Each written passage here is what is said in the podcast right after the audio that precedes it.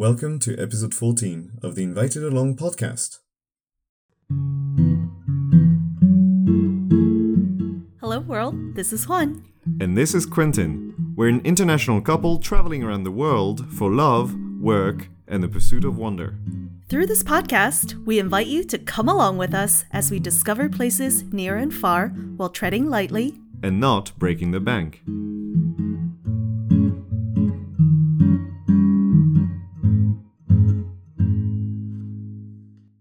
With Malaysia in the rearview mirror, we are now making our way to Sydney, Australia. We are going to stay a week exploring the city and surviving the local wildlife. As always, when jumping into a new country, here is a bit of a refresher. Australia is, of course, a large country and part of Oceania. It is bordered by the Indian and Pacific Oceans, and depending on your definition of an island, it is also the world's biggest island. Despite its size, it's only home to 26 million people, in large part because of so much of the country is made out of inhospitable desert landscapes. As a result, 80% of the population lives on the southeastern coast urban areas, namely Sydney, Melbourne, Brisbane, and Adelaide, where the climate is much more temperate. While most of the population today is of Western Europe descent, Australia has actually been inhabited by various Aboriginal peoples for at least 65,000 years, which is incredibly impressive considering that it's a good 20,000 years before other cultures around the world figure out long term boat travel. Today, people of Aboriginal descent still represent roughly 3% of the population, and they have recently started to get recognition in the Australian Parliament. Politics wise, Australia essentially follows a democratic system similar to the UK, and like Malaysia and Singapore, they are part of the British Commonwealth. They drive on the left, and their currency is the Australian dollar, with the exchange rate of 1 US dollar equals 1.45 Australian dollar at the time of this recording. Before diving into the city, it's time for takeoff, where we discuss logistics. We left Kuala Lumpur on Sunday evening, August 7th, and after a layover in Singapore, we landed in Sydney on Monday morning. To pay for it, we transferred 56,000 Chase points, which is 28,000 each per person, from our Chase account to the Singapore Airlines account. This is exactly what we did to fly from Cambodia to Singapore, if you remember from a few episodes back. We stayed one night at the gorgeous Pier 1 Sydney Harbour Hotel located right at the southern end of the Sydney Harbour Bridge. And this we booked using a free night certificate that you get once a year with the Marriott Bonvoy Brilliant Amex card. And that free night certificate is valued up to 40,000 Marriott points for a stay. Since we also have the Marriott Gold Elite status, we were able to upgrade to a room with a view of the bridge and got free breakfast and free sunset welcome drinks right on the pier. That's normally 250 US dollars a night, which we got for free. Yes, and the rest of the week we stayed at the Four Points by Sheraton Hotel, that is next to the University of Technology of Sydney. It is also a Marriott property booked with points. We paid 99k for four nights and we got a fifth night for free, which is the standard when you book with points with Marriott. Again, for comparison, with five nights at this hotel paid cash, it would have cost us about 935 US dollars. And that's how you get a swanky stay in Sydney for a week without breaking the bank. So, as you can imagine, there's plenty to do in Sydney, and in one week we barely got to scratch the surface, but we still got busy and we have plenty to talk about. And first, I want to address one thing that after the very confusing Kuala Lumpur public transport system, Sydney was very simple to figure out. Even the airport, which is very close to the city center, has a very clear train that brings you directly into downtown. All the public transportation in Sydney can be paid by using contactless card, so it was very straightforward and in general we had no issues following the directions and figure out what lines to use, including with buses. Now, because Sydney is such a world renowned travel city, there are some main sites that you cannot miss when visiting. And of course, we did visit them. So the first is Harbor Bridge. It's a very iconic, sturdy, and imposing bridge with incredible views overlooking the Sydney Harbor, and it takes about 30 minutes to walk from one side of the bridge to the other. Of course, the harbor itself and the rocks, which is the hilly area with preserved older buildings and many cute shops, cafes, hidden side streets, etc., is also worth walking around. There even is a rocks museum. We didn't go, but it is there and available. Then, of course, the Sydney Opera House. Surprisingly, it's actually made out of separate buildings, which I didn't know because when you look at it from postcards or Google Images or something, it looks like one big building. But no, it's actually separate shells. And it is still very impressive from up close, but you cannot visit the inside for free unless I heard if you go have a pee in there. Then there's the Haymarket area, George Street, and the Queen Victoria building, locally known as the QVB. This whole area is a shopping district that's central to Sydney. It reminded us a little bit of Portland, Oregon. It has a town hall, there's a St. Andrew's Cathedral. The QVB is this gorgeous Victorian era building that was an indoor market, now is still an indoor market. And it is long and skinny and full of upscale shopping and an absolutely beautiful clock. So just walk around and meander around that area was very much worthwhile as well. As an aside, a lot of these places we visited on our own and then we returned to a couple days later as part of the Sydney Free Walking Tour. So they are a very famous walking tour you can find in Sydney. They have those bright green t-shirts and you can spot them from afar. They are strictly speaking, like technically they are free because you do not need to pay to join them, but it is considered the right thing to give them uh, a good tip at the end of the tour, which lasts a good two hours.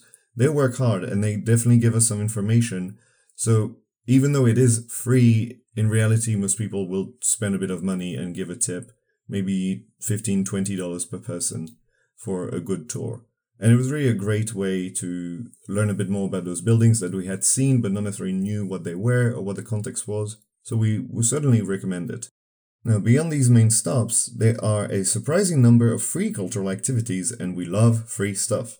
So we took advantage of that. First, we can talk museums there is the Contemporary Art Museum, which is located on the on the rocks, so very close to the harbor. It has a free entry and even a free tour at 10 a.m. every day. We were able to join the tour. It is quite small, but it's really packed with interesting stuff. If you're into contemporary art, it's very interesting. There's a lot of art by Aboriginal artists. And there was, when we were visiting, also a retrospective on Vivienne Binns, who's a quite famous contemporary Australian artist and feminist. We didn't eat at a rooftop cafe, but it is quite well known around the area and it would be a great lunch spot because it looks out right onto the Opera House. And the prices were, I would say, decent. The second museum we visited was the Art Gallery of New South Wales. It's a much more classic, I would say, art museum, kind of what you'd expect when you enter an art museum. There's many French, Dutch, Italian artists, but also a large number of Australian works and a lot of Australian artists who actually went to France, Italy, etc. to study in the 19th and 20th century. As an aside, it's also open late on Wednesdays until 9, 10 p.m. So it closes officially at 10 p.m., but a lot of the main galleries close at 9 p.m. But it's a great way to kind of spend the evening uh, after you've gone done some sightseeing. It's a nice cool down to the day. There's also a great little cafe in the basement of this museum, and it, that is also open until late. And I would again say that the prices are pretty reasonable. Nearby to the Four Points Hotel, there is actually another gallery called the White Rabbit Gallery, and this one specialized in contemporary Chinese art. For me, it's very interesting to see Chinese artists take on society, relationships, sexuality, and a lot of what I would consider art that you would definitely not see anywhere else as part of their exhibit. It doesn't take too long to walk through it, but quite eye opening, especially from a Chinese perspective. Next, in the city center of Sydney, there's also the Sydney Museum. And we were so lucky because this museum recently became a free museum to the public, and it talks about the history of Sydney, since Sydney is the location of the first British Aboriginal contact, and it has a lot of very insightful history around that experience. There's also an exhibit about 20th century developments that could have been in central Sydney, such as the Opera House and all the bidding projects to create the Opera House, protecting the rocks and other neighborhoods, etc. And you could even see a quote from Trump about Sydney from 30 years ago that ugh, sounds exactly like him. In addition, there is public art all over the city. We saw a bunch of sculptures by our hotel and the surrounding piers, and caught the Whale Tales art walk with 30 Australian artists decorating different whale tail sculptures all over the city. So by the time you listen to this podcast, this particular exhibition may not be on anymore, but rest assured, I'm sure Sydney, being the wonderful art and cultural city that it is, will offer a plethora of public art at any time during the year. Yeah, another public art piece that's quite well known is the one located on Angel Place, which is within downtown close to Haymarket, where you have those cages that are in an alley. They they hung up in up in the alley and they play the sound of birds that used to live where Sydney now stands, and those birds have since disappeared from the Sydney area. But honestly, one of our favorite things to do in Sydney was not necessarily the museum or anything like that, it was just to mosey around town and find cool spots to explore. And here are our top moseying spots. The first one is the Wendy Whiteley's Secret Garden. It is just minutes from the north end of Harbour Bridge, so you just have to cross Harbour Bridge if you're in the south, and then you turn left and it is a gorgeous little hidden garden with endless paths and very luscious plants, very beautiful parts left and right, kind of hidden and secret. And we had a lovely picnic there under a massive fig tree just after our walk across the harbor bridge, and we really highly recommend going there. You just have to walk for a few minutes to get a sense of the place, it's really worth it. Uh, another place we also saw was the Goods Line. The Goods Line is essentially a walking path that goes through the University of Technology campus Again, as we mentioned, the Four Points by Sheraton was right next to it, so for us it was a five minutes walk.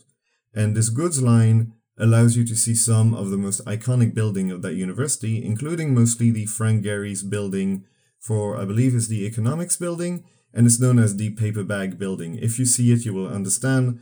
If you do not know what we're talking about, we invite you to check on Google, type Frank Gehry building, University of Technology Sydney, and you'll see what we mean. Another place that's really worth walking through is the Royal Botanic Garden. It is right next to the Opera House. It's again very close to the harbour. It's really well put together, really well curated. Not very lush, I would say. A lot of it is actually lawns and you just kind of walk around, but there's very, very nice collection of plants. It's very well described. You can find signs to all the different parts. There's beautiful viewpoints onto the harbour, and it kind of reminded us a bit of St. James's Park in London, if you've ever been. One particular path we need to mention is the incredible coastal walk between Spit and Manly along the North Harbour. So, this is a longer path, around 10 kilometers, and it took three to four hours. It has breathtaking views of the harbor, lots of local wildlife like birds and different varieties of plants. You can see the change of plant species from the beach to forest to undergrowth to shrubby to rocky terrains, etc. And there was even a detour to visit a hidden lighthouse. The ferry from Manly back to Sydney is also super lovely and one of the most stunning and iconic public transportation options mm, probably ever. Note that there is a fast ferry, which is a private company, but it is not worth the money. Just take the public ferry, which is much cheaper and takes pretty much the same amount of time. I would also recommend that you go around sunset this ferry because you'll see stunning views of the Sydney Harbour at sunset, including the Sydney Opera House. Another famous coastal walk, similar to the Spit to Manly walk, is the Coogee to Bondi Beach walk. It is also stunning, and you'll see really beautiful waves crashing against cliffs, and quite famous with locals and with visitors. When we went, we only went for the stretch from Bronte to Bondi, which is kind of through the urbanized neighborhoods, but apparently you can see whales. We did not that day, but we did see a ton of surfers who really enjoyed the surfs along these gorgeous beaches. And we saw the iconic Bondi Iceberg Club, which has the stunning outdoor swimming pool that butts up right against the waters. Finally, let's talk about food a bit. Unlike our previous stops throughout Southeast Asia, which are known for their delicious local cuisine, Australian cuisine is mostly similar to what you'd find in the UK and is very familiar to people growing up in Western Europe or North America. Most of what you'll find in Sydney labeled Australian food is just variations of European dishes. However, it's still very good, and we still have a few special mentions. Lamington cake. It's sponge cake with a cream filling and a sort of chocolate and coconut coating around it. It is delicious and it is actually not as heavy as it sounds. We were able to polish off a good piece quite easily, we found. Uh, we have meat pies, in the words of Tim Minchin, who's one of my favorite Australian artists. I love you like Ulysses Dick Pie, and we can see that in Sydney because the meat pies are a completely different game to the ones we've had in other countries before. Very rich, very bold flavors, not exactly subtle, but it does the job. And we want to give a shout out to Juan's friends from All Hands and Hearts, Ike, who we were able to meet up with as he was in transit to Papua New Guinea. We met up at this very cute place called the Tea Cozy, get it? Uh, that is by the rocks with excellent sweet and savory scones and genuinely very good tea. There's also Toasty Smith that we want to mention. It's a fairly new chain with essentially sandwiches that are made with toasted brioche bun and they are very generous and very tasty as well. We also tried Indu, which is a modern Sri Lankan restaurant. They have kind of an experimental menu, and we were told that this would be a fantastic place to try by Sam Bailey, our other friend who we met up with. Of course, being on this giant island, we had to try some local seafood. So we hit up the Sydney Fish Market, and there was so much seafood to try. It was honestly a bit overwhelming because of the selection, but we did eventually make some choices and we tried some famous foods from Sydney, including the rock oysters and the barramundi fish. Because we were traveling long term and on a budget, we did do a few grocery runs to get some breakfast items and snacks, and of course, some cheeky ramen to offset all of our eating out. And before wrapping up this section, we absolutely need to give a shout out to our friend Sam Bailey. She invited us to join her yin yoga session and showed us a great time around town on our last day. Sam, you're the highlight of the trip, and we cannot wait to host you in Chicago. So if it sounds like we had a great time, that's because we did. But still, we have a bit of turbulence to talk about, right? Oh, yeah. Firstly, it is winter time in Sydney in August, so the weather is what Sam calls a bit moody, and I love that description. Because indeed, it is a bit hot and cold and rainy and sunny all in one go, and the sun sets by 5 p.m. So remember to bring a rain jacket and don't get drenched like we did during the first hour of the Spit to Manly walk. Actually, I say we, it's more like me because Quentin actually remembered to bring his rain jacket. And I was checking the weather forecast and I specifically told him that morning before we set out, nah, I don't need my rain jacket. There's no rain on the radar. I was wrong. I should have also brought my swimsuit along, since it seems like even though it's winter, there were plenty of people still swimming, at least on the sunny days, and it would have been really cool to go for a dip on Bondi Beach. Yeah, although we don't know if the water was at a nice temperature or those people were just very, very resistant to cold. So, but we'll never know. That's true, but it would have been good to try at least. I agree. And honestly, for me, in terms of turbulence, not much this week. What Juan said about the winter was definitely uh, one point because I did really not pack any sort of winter clothes. The only thing I had was a an undershirt, which did work really well, but I had to kind of use my rain jacket as my go-to jacket because it was a bit too cold to just be around in a t-shirt. But you were by default prepared for rain, though. Yeah, but at least I was prepared for rain, so that was nice. Uh, I did enjoy that.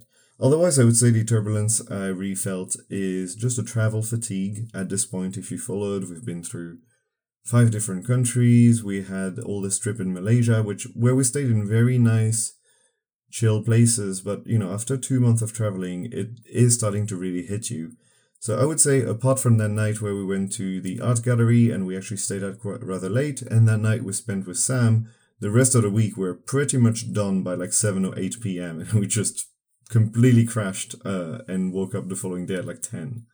But, you know, I really do, did not mind. I think it was needed, and we really have to sometimes listen to what our buddies are telling us as we are traveling. And if they're telling us, I'm dead exhausted, we need to stop, then you need to stop. And the other tiny turbulence I had was, well, we had, was when we made the mistake of trying to eat our meat pies on the harbour in Sydney. And if I say that and you are from Sydney, you already know what happened. A massive flock of seagulls spotted us from like half a mile away and descended upon us uh, to try and get those meat pies. and there's nothing we could do. There's nothing we could do. It was um it just was they're very aggressive. They do not care that you're trying to eat. They're trying to eat too, and we had to kind of flee with our tail between our legs before the seagulls were attacking us. Oh, these seagulls are vicious. I've never seen such aggressive seagulls until I got to Sydney. I heard they are really infamous there for attacks. Yeah, and one tried to land next to me, but sort of did not stick the landing and straight up just flew into my arm. It wasn't painful, but I was really surprised that the seagull was so bold that it did not hesitate to just headbutt me in the arm. I'm just glad it's the seagulls that are aggressive and not these giant ibis birds, who are also known as bin chickens by the locals. I mean, these things are huge. They're like turkey sized. Imagine if one of those started to attack you for your meat pie. Yeah, that would be a bigger problem. And they have massive beaks as well. But no, they really only care about the bins, hence the name. And that brings us to Flying High, the highlights of the week for us. If I have to choose one, it's very hard, but I would say the Spit to Manly walk was really, really beautiful. Very much needed as a sort of place uh, to just feel our feet working and seeing all those different landscapes, like we explained earlier. I mean, Juan did a great job describing the Spit to Manly walk, so I'm not going to repeat it, but essentially, I just really enjoyed that walk. I also enjoyed there's a bit of mental relaxation that comes with being in a familiar country. We had never been to Australia, but we have lived most of our lives in Western Europe or North America, and you can tell that Sydney has kind of a similar logic in the way it works as the cities, again, in Western Europe and North America. So it's a bit easier to understand where things are, where you can buy them, sort of how to function in a city. And of course, people speak English as a first language. So it does bring a bit less mental load to just exist in this space for us. And of course, I must also point out a last highlight of the week. During our free walking tour, we bumped into uh, New Zealand actor Rhys Darby, who, like, Juan had no idea who was. Most people were around uh, in the free walking tour had no idea who he was.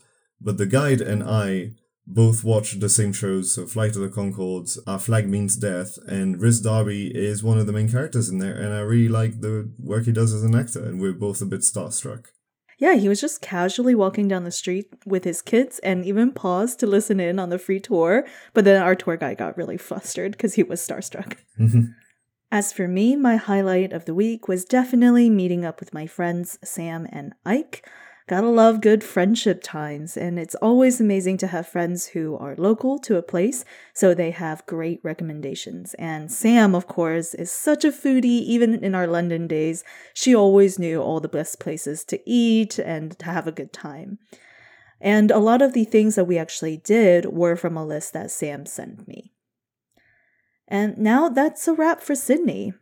Our next stop is Calgary in the Banff area of Canada for our friend's wedding. But now, as we record these episodes, they are actually published with a slight delay. So, here in the real life, we are about to start the Camino de Santiago walk, where we'll be walking for long distances with our backpacks over the period of a month or so. And we're not quite sure if the logistics of the Camino will allow us to keep the same podcasting frequency, so you may experience some disruptions in our future episode schedule. The best way to receive an update about our publishing schedule or any delays or exciting things is to follow us on Instagram at Invite Along Podcast. And in the meantime, as always, you can also reach us by email at invitedalong at gmail.com. Some people have started sending us some messages asking for like hotels and recommendations, and we are very, very glad to answer any question. I know. Can you believe people are writing in who don't who are not related to us or are our friends? I know. I couldn't believe it. It was really fun. very exciting. Yes, we are so glad. Please keep on writing in or DM us on Instagram. So long for now. Bye bye.